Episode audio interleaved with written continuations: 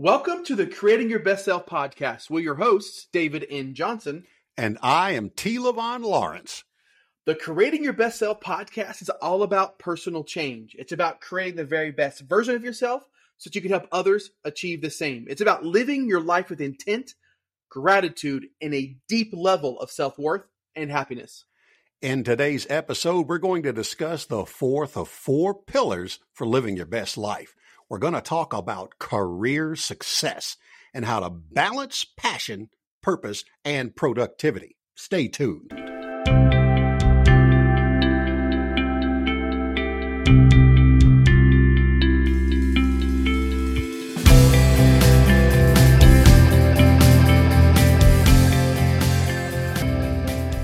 Hey everyone, welcome back to our series on the four pillars of creating your best life.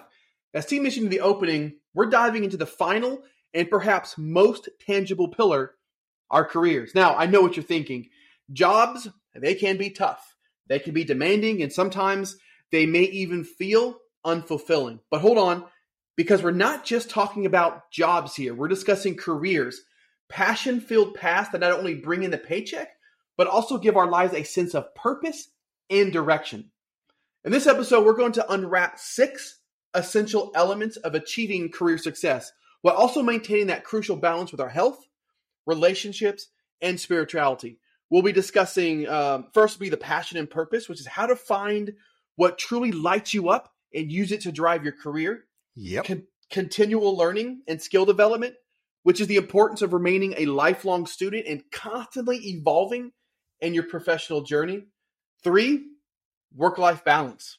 Ah, Ah, yeah, that's an important one, right, T? And Yeah, the reason, the- you know, there's a reason why we left this to the fourth pillar because a lot of times when they think of success, most people see career as the only thing that dictates whether they are a success or not. And so yep. we left it number four on purpose because it's important to have that work life balance. Because if you truly want to live your best life, if you truly want to create something that transcends, then you have to understand the importance of work life balance. So we're going to talk about ways to ensure that your career complements your life instead of consuming it. Fourth, network and relationships at work and why it's crucial to forge strong bonds in your professional arena and how to do it effectively. Uh, fifth is resilience and adaptability, is how to bounce back from career setbacks and be flexible in the face of change. Very important. Oh, yeah. And the, and the sixth one is personal branding and self promotion. So we're going to go over strategies for becoming your own. Cheerleader. I love that one. I Look, love look at that. that. He's already being a cheerleader right now, right? So strategies for becoming your own cheerleader and making your mark in your field. Now, I remember when I first I first stepped into my career, you know, juggling between like the demands of work and my personal life, you know, wife and kids and all of this stuff. It kind of felt like a circus act, but through these key components, I was able to create a balance and derive satisfaction from my work. So sit back, grab a notepad, and grab a pen because we do want you to take notes, but we want you to get ready, uh, ready for a deep dive into creating a fulfilling, uh, balanced, and of course, successful career. So let's empower ourselves to take control, to overcome challenges, and make positive changes in our own career path. Now, remember, your career is not just what you do, it's a significant part of who you are. So, T, go ahead and take the lead. Get things started off with the first of the six essential elements, um, and uh, let's go. Let's go into it. Well, continual learning and skill development, folks, I got that is close to my heart. I'm telling you from personal experience that when you can rely on nothing else, you can rely on learning. Learning is the thing that will get you out of and into any situation. There's nothing you can dream of that you can't figure out a plan for and then learn how to do. Uh, you can learn how to become something. Uh, and you can learn to correct your course and make a better path faster and more efficient to where you want to go. Besides having passionate, amazingly productive work ethic that screams to the world that you're ready for business, the number one habit you must, and I repeat, must make your own is continual learning and study in your field of expertise or ambition. Now, one of my favorite mentors on the topic was a wonderful man named Earl Nightingale, and he taught millions of people how to lead more successful lives. Now, Mr. Nightingale taught that in addition to having a great work ethic, where you do more than you're paid for, you must acquire the habit of studying and learning in your field for at least one hour a day. Now, I've seen 30 minutes, etc., one hour a day. And he proposed doing so because within three years of doing this kind of gold mining for one hour, and that's what he called it, gold mining for one hour a day, you would be a world class expert within three years. And I have personally proven this to be true. I have lived this principle and it has totally changed my life and turned me into a lifelong learner. There's no easier or more reliable way to reach beyond your comfort zone and its life results to get you to the next higher level in every area. Daily study and practice, lifelong learning.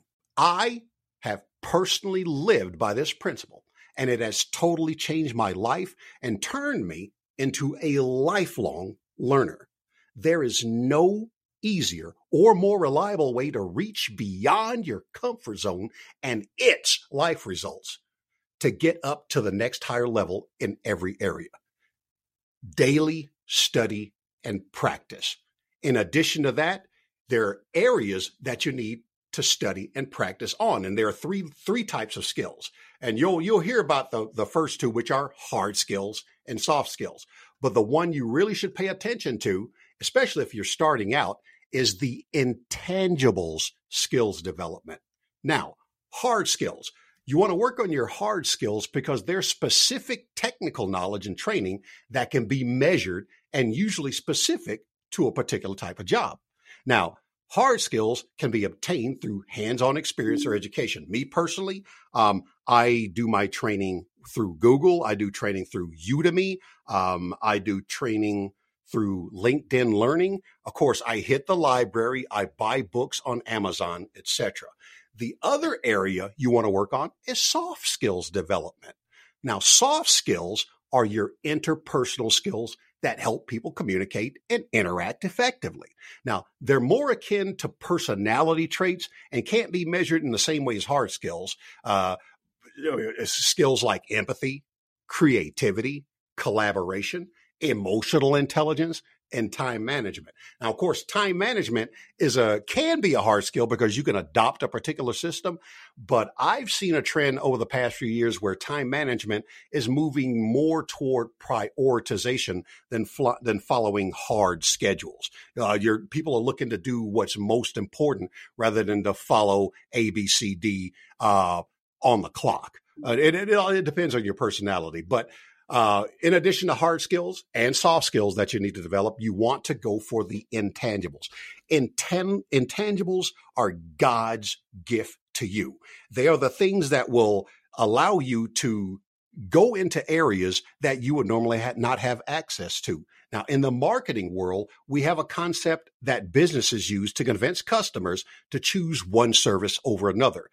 That secret is called differentiation. It's where we highlight the positive, beneficial differences that make one company uniquely suited over another to answer the client's needs. And this is on behalf of the client. We do the work for them or we set things up so that they can choose the most effective solution. Now, intangibles are a great way to even the playing field against competitors or even your allies who have more skills, more experience, or more resources. Now, with intangibles, you can even surpass better options by highlighting values, beliefs, approaches, and promises that you can fulfill that others can't or will not deliver. For example, someone else may have a swanky office, a beautiful lobby, a business membership at the country club for their clients, and they may have a winning personality and a Porsche. Now, you, on the other hand, you might be more honest, more focused, more eager, more willing to sacrifice, show up earlier, stay later, show more concern for the personal uh, details of the client, uh, and all manner of intangible characteristics that can vault you over somebody who has less passion, less attention to detail, etc. Now, the great thing about intangible assets is that you can choose what characteristics are of the greatest value to others and for yourself. and you can set to work on making those intangibles your own. Nobody can stop you. This will allow you to more fully express your potential and supercharge your passion and your purpose, as well as that of the people you network with. Now, speaking of passion and purpose, they are absolutely necessary if you want to enjoy your life and your career. David, the audience wants to know more about it. What do you have for us when it comes to letting purpose and passion fuel our career growth? Well, if they want to know more about it, then let's give them what they want. So yeah. All right, thanks, T. That's a that's a hell of a lot of great information that you just imparted on us. So I hope everybody was taking notes and really diving into that, right? Because yeah, they probably diff- yeah probably got uh, uh, stress, in, you know, repetitive stress syndrome from writing all that. probably. Well, see, there's one thing that T and I really have thought about a lot and talked about in the past, especially when it comes to this podcast, is you know we can we can talk all day long, right? I think both of us are just one of those people that can just talk on any given topic just over and over and over again to the detriment of the people listening to us sometimes. But you know, we we don't want you to just cognitively know these uh, know these. We don't want you just to be able to regurgitate them. We want you to feel them. We want you to live them. We want you to be more successful and happier in life because we share this information with you. And the only way that's going to happen is if you do. Don't just write. Make it real. Yes, right? If you're going to dream big, right? You might as well do because if you don't, then it's never going to happen, right? Yep. So, so let's keep going with our second component of a fulfilling career, which is passion and purpose. Now, I bet if I ask each one of you to recall a time when you felt most alive, most invigorated in your work, you recount a story that's drenched in passion. Every word that you would tell me about it would be passionate. You would just exude it. And you know why that is? Uh, it's because passion has the power to transform those mundane tasks into exciting challenges. It yeah. can take it, it can take an ordinary job and turn it into a thrilling career. Now, you might be thinking, well, that sounds great, but uh, how do I find my passion, right? You know, we've all hey, talked. Dave, to, yes, Dave, I, let me yes. enter. Let me enter. I, I enter, interrupt you. Actually, no, you don't. Just go. Yeah, go I, it. It's so, dude. What you just said, it changes a boring job into an irresistible, insatiable passion. I'm telling you, that is so important. Oh, it, it, it really makes a difference. Really absolutely, does. absolutely, and that goes back to what I just what I just said is how do I find that passion, right? And so. Yeah. There's a lot of ways that you can find the passion. And so let's just we're going to kind of go over some things here a little bit to kind of give you an idea of how you find it. And I know that's kind of like that old, you know, trope. You know, I've heard this millions of times. Find your passion, but I can't find something that I'm passionate about. But so I hear that more than anything out of people. Oh my gosh! Right. So that means you just got to. We're we'll talk about it. Right. So I just want everyone to know that it's definitely something that I've grappled with too. Right. I'm a very passionate person. That's just that's just who I am. That's part of my personality but I've all I've grappled with it too, um, and not in, in, things I've been passionate about. Sometimes they kind of it waxes and wanes, right? Uh-huh. But the journey to identifying your passion involves a good deal of self discovery. And if that's yep. anything you take away from anything of these six episodes that T and I have done, itself is the importance of self discovery. But the best part of this is it's not a one size fits all. What that means is I can't just give you a bunch of things. Hey, do this, do this, do this. Boom, you found yourself and now you have your passion, right? It's something that is deeply, deeply personal. It's a it's a beautiful blend of introspection, trying new experience, and sometimes venturing into unfamiliar territories and risking um, failure. Absolutely, yeah. right? You have to be able to risk failure if you want to get more than you currently have. If you're scared of that failure, then it's going to keep you on the couch. Get off that couch. So I recall an instance from my earlier 20s, and I was exploring. I was exploring different fields. I was I was dabbling in, in, in various roles, and it was during this exploration that I stumbled upon marketing and realized how much I enjoy data. Now I know that sounds weird, all right, all right, but I do. I enjoy the data, uh, how I can impact the business's bottom line, and the joy that it sparked within me. So the idea here is to kind of just remain open, to, to remain curious, and to give yourself the freedom to explore. And can that, I interrupt one more time? You're going to do wanna, it. Go for it. I know. I want to say something. I was there. Okay, after you made that decision, and I'm telling you, the passion you brought to it, it, it got me into marketing. I was, I mean, uh, the fact that you went through and you told me about some of the stuff you did before you got into marketing, mm-hmm. Those things were just not, they, they just weren't big enough for you, man. You needed marketing. It was there waiting for you and it absolutely needed you to be there. And that's why it was good that you tried all this stuff and risked failure to get to that one thing. Yeah, and that goes back to that very last thing I said, um, uh, is to give yourself the freedom to explore, and yeah. that's important. It goes it goes back into the whole the whole risk reward and being adverse to failure. Is you got to give yourself the freedom to explore new things, and don't just stick on the path, the unfulfilled, uh, no passion path that you're currently on learn to explore new things, right? I so, know, dude, there's nothing sadder than people who get into the later years of their life. People I know, and they don't have that. It's right. sad. It is. Yeah, yeah. Right. So, so once you discovered that passion, right, you'll you'll you'll notice a massive change, not just how you perceive your work, but also in how you perform. Right. Mm-hmm. It's it's it's almost a magical equation, and um, uh, passion equals productivity. Simple equation, right? Passion equal productivity. So pretty good. Yeah. Very simple, right? Right. So when we are passionate, that's Einstein level. No, I'm joking. All right. So when, when, when we are passionate about what we do, we're more engaged, we're uh-huh. more innovative, and our output skyrockets. So think about it. When you love what you do, isn't it easier to pour your heart and soul into it? Absolutely. Mm-hmm. See, but here's where the magic truly happens. When you align your career with your passion, you find purpose. Purpose is the bridge that connects what you love to do with a meaningful outcome. It's about contributing to something that is bigger than yourself. It's not it's not an overnight process by no means, but it does take time. It takes patience and sometimes going back to it, just a little bit of trial and error. So yep. so my advice is just start by asking yourself a simple, simple question. What brings me joy? What am I naturally drawn to? You know, what gets me out of bed in the morning? What am I, what do I gravitate towards? What's the first thing that I think about in the mornings and the first thing I think about before I go to bed, right? Then then just try a bunch of different experiences. Allow yourself to be curious. Remember, give yourself that freedom and do not be afraid to step outside of that comfort zone. Uh-huh. Once you discover once you discover that passion, align it with a purpose that adds value, not just to your life, but to others as well. And and incidentally, this is one of the reasons why we're even doing this podcast because mm-hmm. we are passionate about helping other people, right? And so this brings us an immense amount of joy to come here and just record our voices and just, you know, hopefully that it just a million people listen to it, right? Not yet, we'll get there, but we have goals, right? So, but one thing I want you to remember, though, it's not a straight path, and that's okay.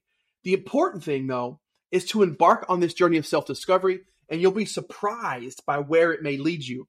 So, what do you do when you have lost that joy you once had? So, not all of us love what we do, unfortunately. So, here are kind of, let's see, one, two, three, yeah, five. So, here are five strategies to help you find joy in a career that you may not find fulfilling. First, One last interrupt before you start. All right, go for it people, this is so important, especially if you're young. What Dave is about to tell you will prevent a lot of misery and unhappiness. If you have a job or a career that you're not happy in, and all you do every day is think about something else, listen to the next five suggestions that Dave offers. Dave, take it away. Yeah. Uh, in other words, I'm about to lay it on you. All right. Woo-hoo!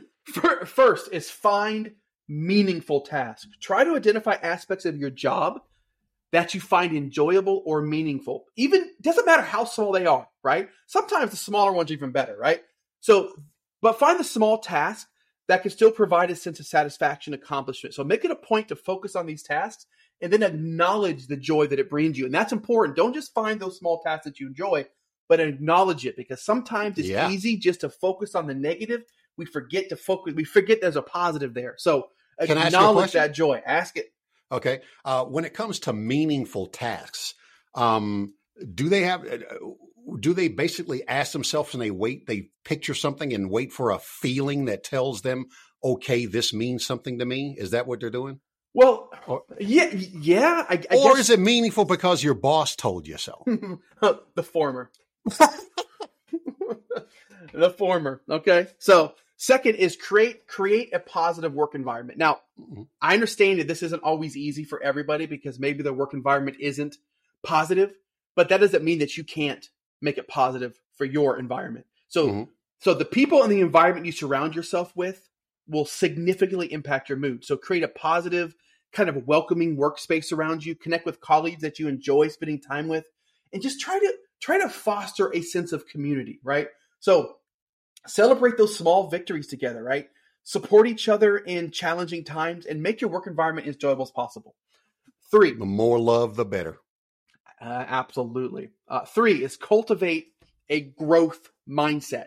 Now, T talked about this a little bit already, but make sure that you adopt a growth mindset, one that embraces challenges as opportunities for learning. So, what? So these can actually help you find joy even in those difficult situations. So it can transform your your perspective on your job and make you more resilient and adaptable to change, which we're actually going to talk about here uh, shortly. But Mhm. number four is is practice mindfulness. I'm like, oh, mindfulness. We've all heard about this, but it's true. Dude, that's Right? that's good stuff right there. I agree, right? So mindfulness um, is the practice of being fully present and engaged in the moment, and it can really help you to kind of reduce stress and increase job satisfaction. And it does this by by helping you to focus on the task at hand rather than worrying about past mistakes or future challenges. And you can really find enjoyment in that whole process itself. And it keeps you focused on what you're currently working on. And number five is to pursue personal interests. If your current job isn't fulfilling, see what you can do to find joy outside of work that can still contribute to your overall happiness. Uh, pursue hobbies, um, other interests, or side projects that bring you joy. These activities can help replenish your energy and really will give you a, a fresh perspective, making the workday more bearable. Now, remember, these strategies can help you find joy in the present situation, but if you're consistently unhappy in your job, it might be worth exploring other career paths that align better with your passion and skills. Remember, give yourself the freedom to explore. Um, another way that you can find passion and purpose at work is through networking and relationships. So, T, what do you have to say about that? Networking is the social juice that makes achievement fun and it opens the door to opportunity. Networking is when you connect either physically or online with people who are of the same goals, ambitions, and values as you for the purpose of achieving something better than you can do all by yourself. Now, networking provides otherwise unexplored opportunities. And earlier, David uh, talked about uh, pursuing personal interests outside of work if your work isn't particularly enjoyable. Um, networking is a good way to do that. And the reason being is what you do outside of work should bring you enough joy that you can bring it back to work with you and create a golden opportunity and environment for other people and yourself. Now, uh, it gives you unexplored opportunities, but there's a reason for that, and I'll explain it in a second. Getting together with like minds moving in the same direction gives you the beneficial, I'm sorry, gives you the benefit of additional perspectives and brain power. and this is the important part. This is in keeping with the think and grow rich principle of mastermind. When it comes to your career success, and even if you're running a business, there is no more important activity than networking with other people because you're going to need other people in order to get wherever you want to go because nobody does it alone and no man is an island.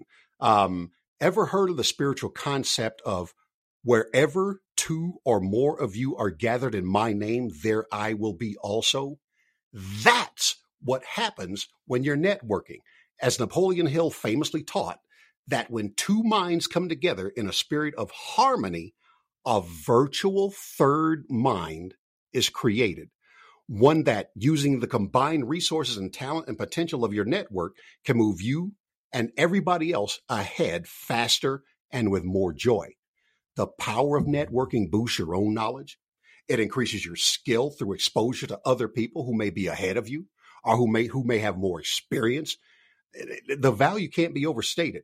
Getting around the right people has the power to lift you up and carry you to the next level as it exposes you to better job and business opportunities while simultaneously exposing your talents to people who are looking for what you have to offer, both in your skills and your positive intangibles, like a great work ethic. Now, finally, networking rewires your brain. It changes your neural networks and aims them for better social growth and personal expansion by widening your world view and offering you countless reasons to create your best self. Now, networking helps build relationships in the workplace, and it's not about the money. Of course, I mean, well, you want to get paid. Everybody wants to get paid, but you're looking for something more than just financial reward. You're looking for satisfaction. Uh, you're looking to uh, go through life with a little more adventure. And when you're networked with people, that's easier to do. Now, one of my favorite insights into the value of networking comes from Porter Gale. Now, Porter Gale is an internationally famous and published expert on networking. She's published a book that sums up the insight quite nicely. And the name of the book is Your Network is Your Net Worth. By cultivating strong networking relationships, you can work with others to more easily achieve your goals. Building strong relationships with colleagues, clients, and other stakeholders can help to establish trust and open lines of communications, creating a positive and productive work environment. Here are some key reasons why cultivating strong networking relationships is important. First, collaboration. Establishing strong relationships with colleagues can foster a collaborative work environment where ideas can be openly shared, leading to better problem solving and decision making. Folks, it's just easier when you got a team to run with. It provides learning opportunities. Networking with individuals from different backgrounds and industries can expose you to new perspectives and ideas. It provides learning opportunities that can help you grow professionally. I have lived this over and over again. I have been uplifted by the knowledge and the skills and experience of the people around you, around me. And it has fed me and nourished me and made me into a better person. It's actually fired me up a lot more. Okay. So you've got learning opportunities and then you've got career advancement. Good networking leads to new job opportunities, promotions, and career advancement. Building relationships with industry leaders and mentors can also provide valuable guidance and advice. And this I've demonstrated by being in relationship to my buddy David. I have learned so much over the years from being at re- that relationship. And because of that, I've met many more people and learned from them also to the point to where my level of confidence in being able to take on anything is through the roof. Now, networking strategies that you'll also get from your network. But the one thing you want to do when it comes to networking is to make sure you do it through the right uh, what we call mediums. Now, uh, Dave, uh, one of the things that that that I've done from a networking perspective, and you can tell me what you've done. The first thing I did when I wanted to get people to take notice of my skills was I got on LinkedIn. Are you on LinkedIn, Dave? I am on LinkedIn. Do you know that the most successful people in the world are on LinkedIn? And some of the most unsuccessful people in the world are not. As a matter of fact, you could you could probably say that the most unsuccessful people in the world are not on LinkedIn. LinkedIn is for networking and getting value, but more importantly, you will succeed by adding value. So whether you do uh, LinkedIn or some other type of social business networking, the key for you is not going to be to go and take, take, take. Because when I log on to LinkedIn, LinkedIn, nothing irritates me than people hitting up my email and messages and all they're doing is taking. They haven't given me anything. They haven't lent value. Uh, they haven't offered me any particular type of knowledge or experience. But, and that's what LinkedIn is for. And that's why you would join that type of job or career networking social media opportunity. Uh, choose any one. I've done LinkedIn. You can do it. Now, there's all the other social media networks also that you can use, but that's all online. Offline, you've got opportunities. You've got the Chamber of Commerce. Uh, you've got uh, what other types of groups do they got, uh, Dave, in town that you should join? Uh, the Lions Club. Uh, yeah, yeah. Po- There's- yeah, there's yeah, there's a- they're po- go ahead. I was going to say there's a lot of them that aren't related to businesses at all. A lot of people get Yeah, together, but they like, can still get you, make you business. That's Ab- the thing. That's why you do it. Yeah. yeah, no, yeah, absolutely, right. I mean, I've even I've even noticed, and it is kind of it's kind of interesting. My my, my daughter, of course, one of the things that she does is she's she makes a lot of different uh, things like you know jewelry, and then she will go to these.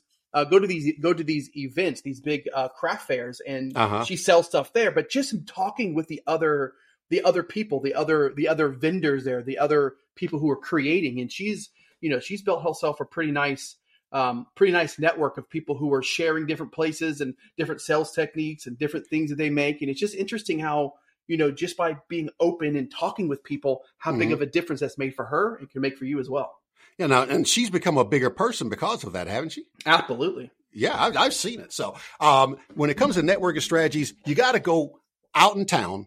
And of course, you got to go online. Now, many of the networking opportunities and organizations out in town are going to be available online. So you can start there. You can go to Facebook, LinkedIn, anywhere and find your chambers of commerces, your, your Lions clubs, uh, your business organizations. You can go to meetup.com, meetup.com and places and websites like that. And you will find people who might be interested in your career, who might have gone further and who want to, who want to get together and share knowledge and experience. You can set up your own meetup group. Uh, you can do, you set up your own groups online and attract people to it. You can search for groups of people who are interested in what you are online at your social media outlets. Whatever you got to do to to connect with more people who have more skill and more experience, that's what you want to do. But remember, keep it keep it uh, to where you are ready co- to contribute value rather than just take from others. Networking and building relationships makes you a better human being when done for the purpose of creating your best self uh, for growth and personal fulfillment and other generous, caring reasons. Networking can be so much fun that it totally uplifts your entire social life. And speaking of life, the Creating Your Best Self podcast is about making the most of your life. And that means you have to find a way to strike a pleasant balance between working and the other areas of your life that hold meaning. Dave, I know for a fact that this has been an important focus for you for over the years, and I've been a witness to it when it comes to family clue us in on what you've learned about work life balance that's made a positive difference at home and in your relationships. Okay. Yeah. No, this is this is uh yeah, this is this is a good one. So so let's address an aspect that's absolutely essential, right, for fulfilling career. And that is a work-life balance. So I myself have at times for too long early in my my my relationship with my wife focused too much on work. I, I've talked I've talked about it. I've talked about it a little bit in the past. That I Yeah. didn't. I grew up very uh, very poor. Um, there wasn't a whole you know no one really well. My mom was the major breadwinner. My you know it was a lot with my stepfather, kind of in and out of you know prison and stuff. But anyway, so we'll get to that some other time. But anyway, so one of the one of the things that um, I started doing was like, well, I didn't want that for my for my wife and my my family. So I really started focusing on the work, and I poured myself into it constantly, um, as, as much as I possibly could, thinking that what I needed was just to keep my family away from poverty, push myself as far away from that as possible, give them all the things things that I thought that they needed. When at the end of the day, I learned that that yes, those things are important. You know, having a roof over your head and food in your belly is important, but also I'm important. My time was important to them, and so really having these conversations with my family, I started learning about the importance of that work life balance. And so when you hear the word balance, you might picture like a perfect scale, right? Where where it's perfectly perfectly balanced, where kind of both sides are equal. But when it comes to work life balance, you gotta you gotta look at that a little bit differently. So balance doesn't necessarily mean devoting the same amount of time to work and, and to your personal life because we know how how long we work and we have sleep that it's not as easy to give equal amount of time. So this is why it's important to think about how do you how do you get a sense of fulfillment from your work and from your life, even though work may take more hours, how can you fulfill? How do you how do you feel fulfillment? And this is by having conversations with your significant others, having conversations with those people in your life, and really make them feel like you know that you're part of their life, that you do care, that you are giving of your time to them. And we talked about this um, in one of the pillars about relationship, and we've gotten to that more deeply. But really got to take a look at that and really see how they complement each other instead of them competing for your time and your energy. How do they com- how do they compete? How do they That's compete? very stressful when that happens. Yes, absolutely. And so it takes some time, it takes some effort. It's something that's you're going to fail at. But you know, uh, being a being a married man, this is a conversation I've had with my wife. It's like, hey, bear with me. Let me know if I'm if I'm if I'm doing too much towards the work and not giving you enough of my my effort. So, Well, it was a hard learned lesson, man. I was there watching you do it.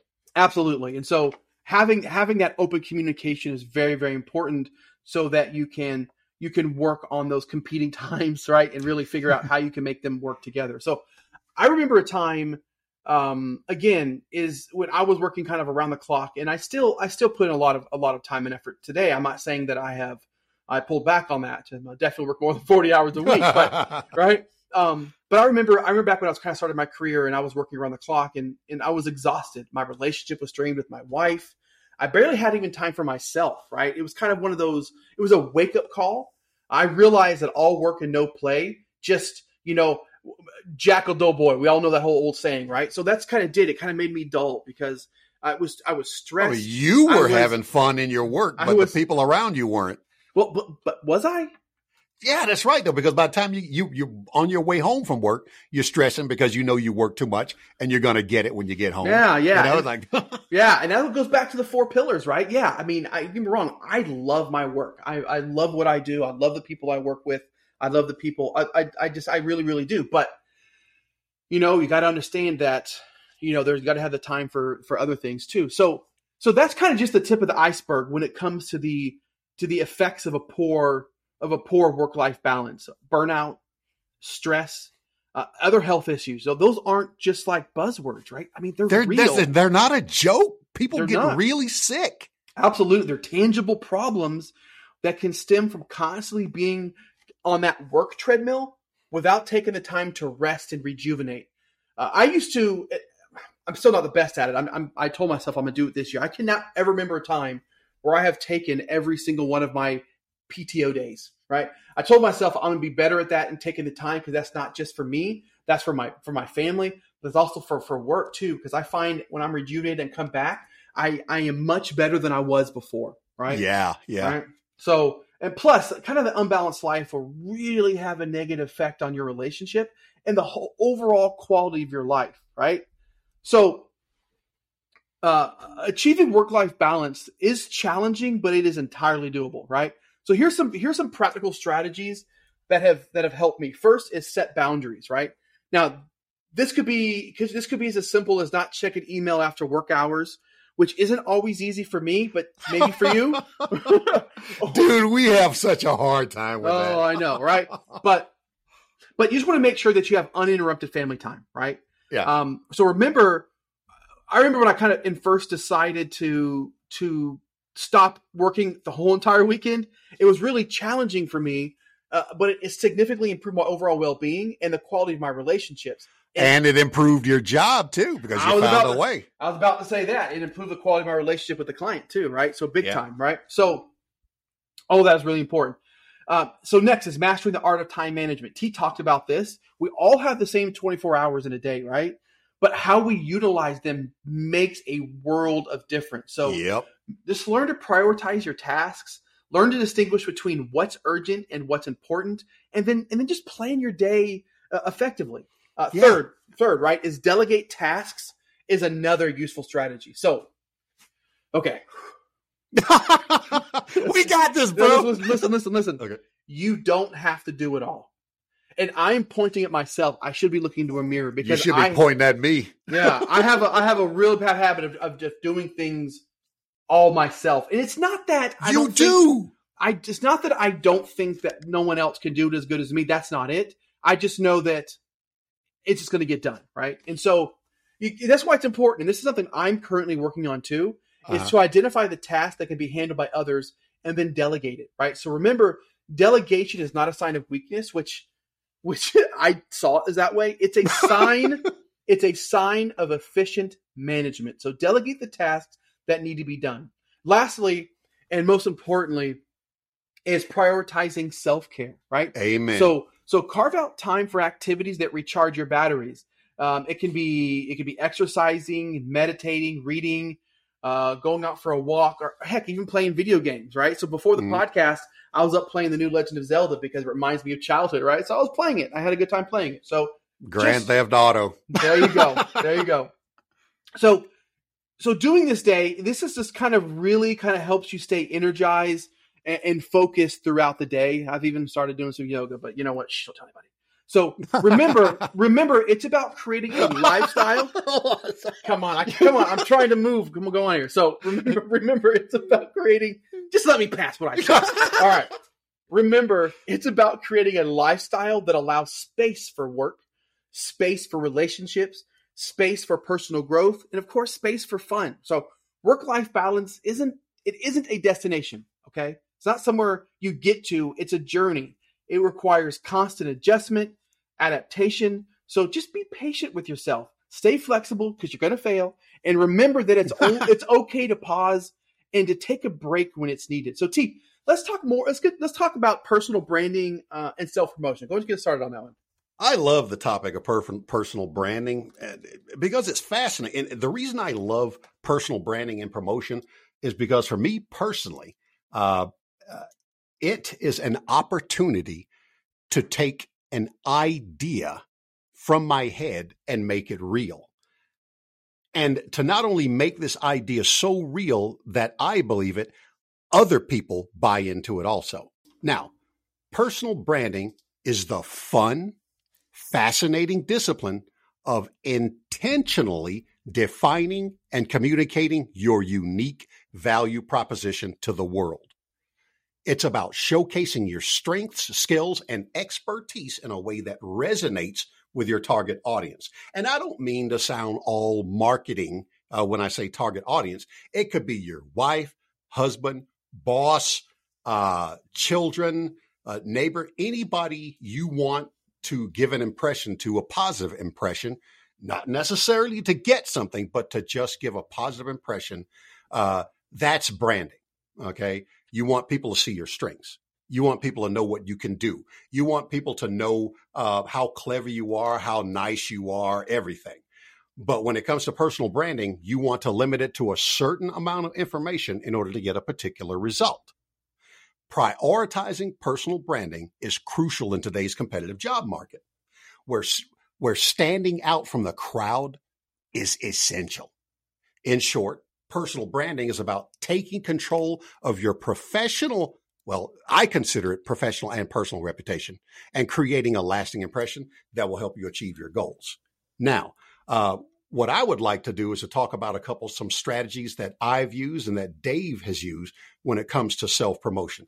Um, but before we talk about those strategies, there's a, a few things you want to avoid when it comes to personal branding.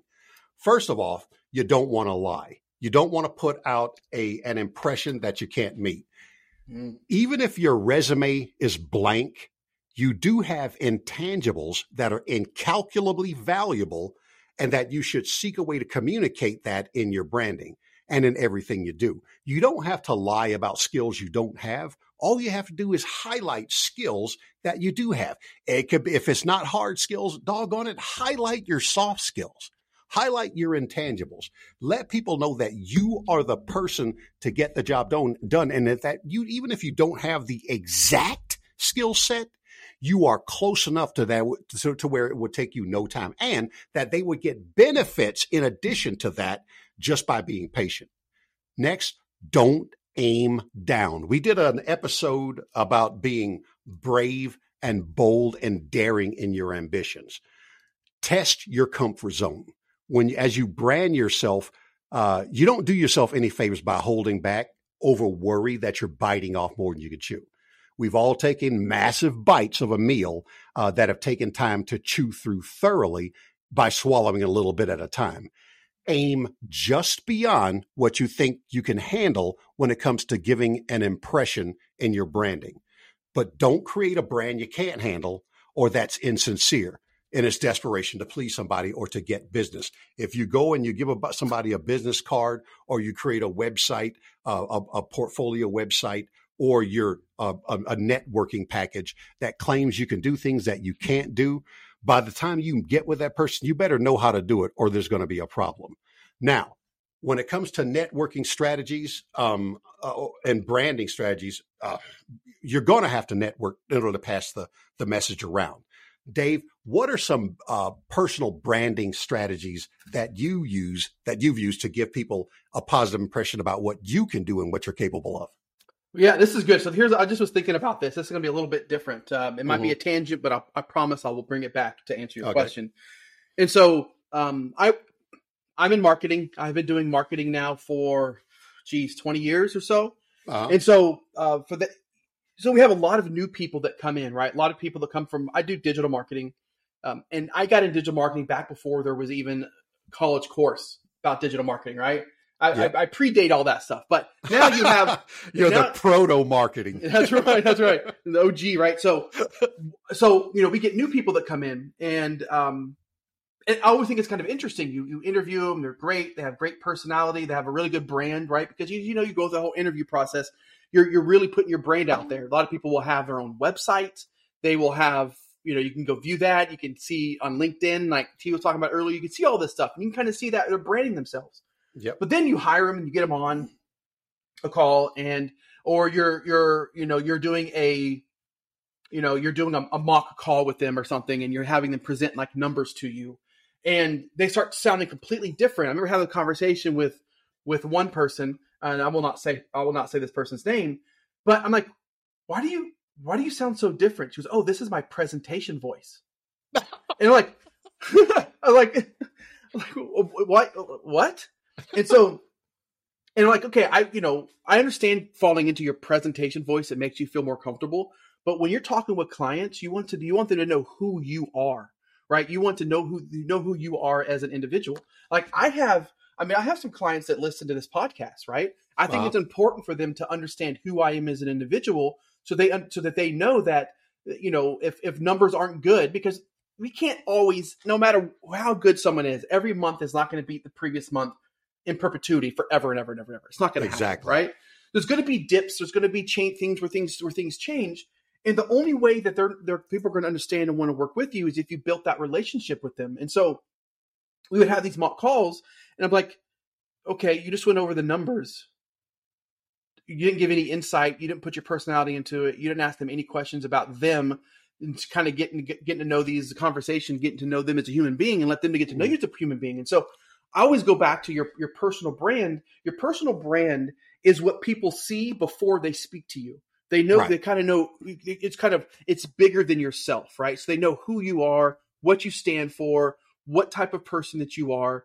All of these things are really, really important. There's a lot of different ways that you can go about building your personal brand. But the first part sets up a level of expectation too. Absolutely, yeah, and it goes back to what T said to begin with: is you know, is don't lie, be be who you are, so that you can live up to that brand that you're making, right? Mm-hmm. And so it starts with just being open and honest. It starts with actually caring um, and let people know that you care about them. All of that is really, really important to kind of build that relationship because a personal brand it, it isn't one to one, meaning you're trying to get a bunch of build this brand for, with a bunch of people, but from that person's perspective, it feels to them that it's one to one, right? Yeah. So yeah. they're receiving one, you're giving one to many, but they're receiving it one to one, and all of that is important for people yeah. to understand about who you are. And you could do it through like blogging, right? It's something that, you know, I create content. I know I have Now you've you've used blogging as your personal brand. I have. Yes. I I do I do I've done a, done a lot of blogging in the past. Um, I have www.davidnjohnson.com. You didn't hear that. www.davidnjohnson.com. There you go.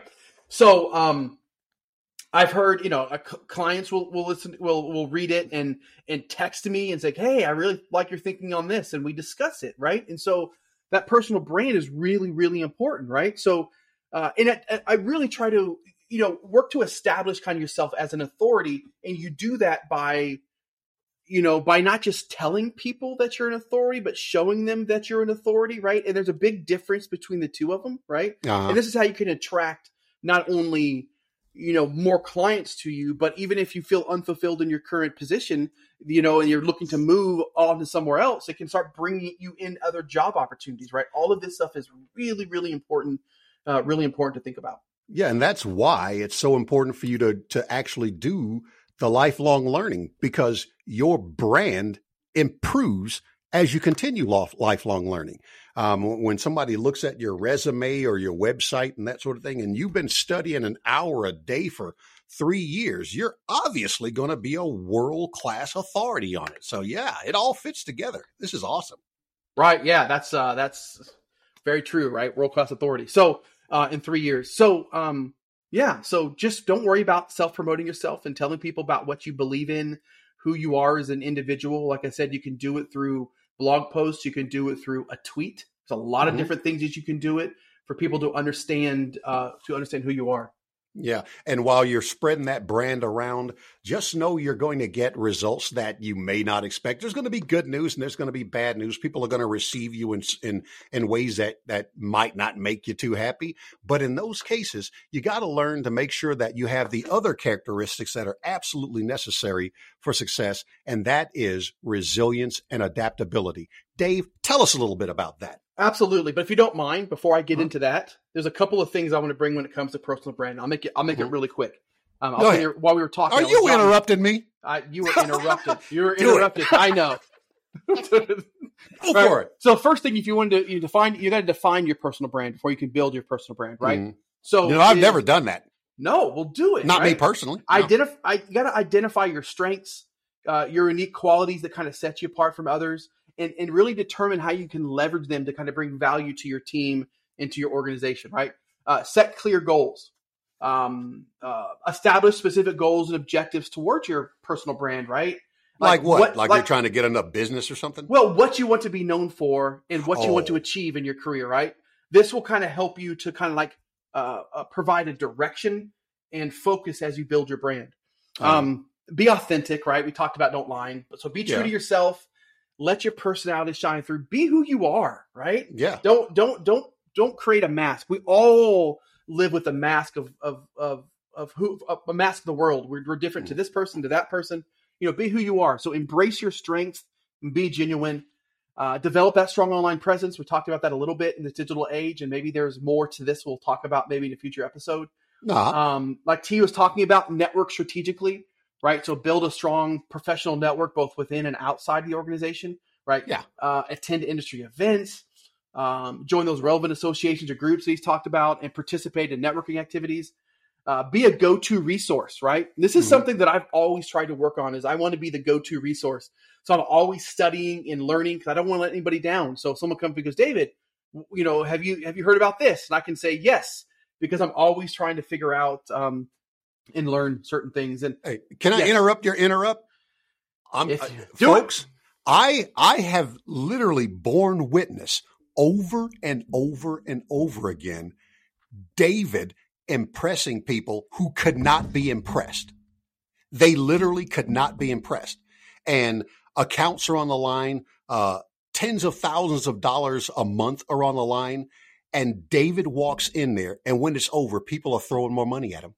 So let's do this. So, yeah, let's do this. When you ask me if, if you're going to interrupt me, say this is going to embarrass you, and then don't do it. All right. So, all right. Um, always seek seek for the opportunities of growth. Always seek out growth, and understand that it's not going to just come to you. Um, so don't be don't be shy about promoting your achievements. Let everyone know about your successes and stuff that you've done. I don't mean be a braggart. I'm not talking about that. No. but just highlight the impact that you've made and the value that you've brought. Um, cultivate strong relationships kind of goes back to that networking that T had already talked about and the importance of it, but really build those relationships. Really listen, show appreciation for the people, give, give, give, give, give, um, and then seek feedback. Right? Definitely Uh-huh. seek feedback what other people think about you and act on it. Right? So this is from your supervisor, from your peer, from your peers, and from people that maybe are subordinates. Right? Ask them to see how they perceive you and really take that constructive feedback. Okay, so Well, let me ask you one more thing Yes. before you get keep on. What's your feeling and take when it comes to branding, uh, personal branding, of hiring out somebody to help you out on that? Um, that you know, I think it's important that we all have mentors, right? There is Uh-huh. nothing wrong with getting help, especially when you talk about the whole work life balance thing. It's Uh-huh. important that you that you that you get some help, and there's some people that can help you with that. Whether it's your online presence and someone to build you a website or whatever, whatever it happens Uh-huh. to be, I don't think there's anything wrong with getting help. There's headshot people, uh, uh, photographers. Mm-hmm. Uh, uh, there's even uh, writers who can help write your stuff. Uh, like if you're doing a resume, I mean, there's, Right. use your tools, but again, be honest. And where, where your talent is required, make sure you're using your talent and not somebody else's. Right, absolutely. Okay, so let's get into this. The, the sixth and final one here is resilience and adaptability. So these are kind of like the two of the most essential skills you need in your career toolbox, right? Resilience Uh-huh. and adaptability. Uh, just trust me, mastering these two can be a game changer in your journey towards career career success because things change, right? The only constant is change. And so you need to be able to be resilient to the things that change and be adaptable. Uh, so if you're you're focusing going this way 100, mil, 100 miles an hour, you got to understand that sometimes you got to pump those brakes, make that turn, right? right? Yep. It's something that's important. So let's talk about let's talk about resilience, right? So we've all had moments in our careers when things didn't go as planned. All of us. If you haven't, then you haven't gone off that couch. So I remember a lot of times. I remember a time specifically in early in my career, and maybe we'll talk about it in the future. But um, I definitely faced significant failure. I felt like I felt like I hit that brick wall at full speed. I didn't make that turn in time, right? And I hit the wall, bam, right. But here's the thing: um, it was that very brick wall that I pushed myself off of and continued to move forward, right? So sometimes you got to you got to understand and be resilient for those moments that smack you in the face, right? You got to be resilient. You got to weather that smack and be able to turn in different direction and learn from it, right? Yeah. Um, I have learned my most valuable lessons in my life. They happened because of failure, right? Failure is not the opposite of success. Failure is on the same side of, of success. If you want to be a success, you have to learn to fail. You have to learn to fail, fail gracefully. You have to learn to be resilient. That's So where the lessons are. yeah, absolutely. So consider the story of Steve Jobs. We all know this, right? I don't got to tell you, right? He was ousted from Apple, right? The very company he started, right? It was a devastating setback, right? You're fired, right? But Jobs, he didn't let that stop him. Instead, uh, he started uh, NeXT, he started Pixar, and he eventually returned it to Apple and leading it to become one of the most valuable companies in the world, right? So that's a comeback story and is a testament a testament to resilience and the importance of it, right? So next on a list is adaptability, right? It's in an ever-changing world, the ability to adapt is no longer just an asset, it is absolutely necessary, right? Absolutely. Absolutely necessary. We've got AI, people. adapt, right? Um, so career landscapes are, are going to continually evolve, right? Talk about AI. It's going to continue to evolve. There's going to be new technologies. There's going to be marketing shifts. There's going to be global events that are going to shape our work environments. We all know this in the recent history, exactly what I'm talking about. So those who can adapt, they adjust their approach and they navigate these changes so so that they can not only just make it through, but they can thrive, right? So those who can adapt and adjust their approaches thrive. So, um, right when the pandemic hit, right, we all kind of had to, uh, we all kind of had to adapt, right? We changed things a lot. Some of us were in uh, careers that maybe they couldn't adapt, but we had to learn to adapt from face to face to these Zoom meetings, and it's a lot of different things. But you got to learn Yep. to embrace that change, right? You got to learn to cultivate resilience and adaptability. So here's a couple of here's a couple of ways that you can um, cultivate resilience and adaptability. First is always be open to feedback. Now this one is very important. Is that constructive criticism, as tough as it can be to hear, we all know how tough it is. It's a very very valuable source for learning, right? Yeah. Um, yeah. Right. So make sure that you You take should that criticism. seek it. You should Absolutely. seek it. I Yeah. agree. Seek that feedback from people. Take it as constructive criticism. Don't take it as sometimes people may be giving it to you in a bad way, but don't take it in a bad way. See it as a way that maybe you can do better. Hear what they are saying, take it in as feedback, and use it as an opportunity to learn and to grow. Yeah, because some people might not give it to you uh, very pleasantly because when they think about it, when you ask them the question, they'll go back in their minds, and if they find something negative, that that negative thing that they're about to communicate you will affect them emotionally while they're communicating it to you. So you just have to be able to forgive that part and just take the feedback and leave it, leave the emotion alone. Absolutely. Absolutely. Totally agree. Um, uh, second is embrace the change, right? Instead of resisting new circumstances, welcome them as opportunities for growth and for learning. And if you see life as that way, if you see these changes, uh, these corners that you have to take in life, as you see them as as something to be embraced and something to learn and to grow from, you'll start seeing you'll start becoming more resilient and more adaptable just by just by changing that one mindset. Yep. Right? Don't create your own obstacles. Absolutely, boy. Boy, that's a loaded statement. Um, so maintain a positive outlook. So changes, they're inevitable. We discussed it. We all know it. We can't argue that point. It is. Changes are inevitable. Um, maintaining a solution oriented mindset helps us to not only overcome those obstacles, to overcome those challenges, but also helps us to seize new opportunities that arise from them. Absolutely. From them, right? So remember, resilience is about bouncing back stronger from setbacks. Adaptability is about fluidly navigating change. Together, and this is why we talk about them together, they're a powerful combination that can propel your career to new heights. Dude, that was wonderful. Well, I'm glad you said that. So, thank you for tuning into today's episode. I know, folks, it was very valuable for me. I get a lot out of doing this. I get a lot from listening to David. I get a lot from doing the research to make sure I know what I'm talking about. We here, here. appreciate your time, the fact that you listened in, and we're eternally grateful that you spent it with us. In next week's show, we're going to be wrapping up the four pillars and how they're used together to create your best life because that's what this is all about. You're not going to want to miss this one. If you enjoyed today's episode, please consider subscribing, sharing, favoriting, or all the above. As always, keep living your best life, keep pushing, and never, never give up on your dreams. We'll see you in the next episode.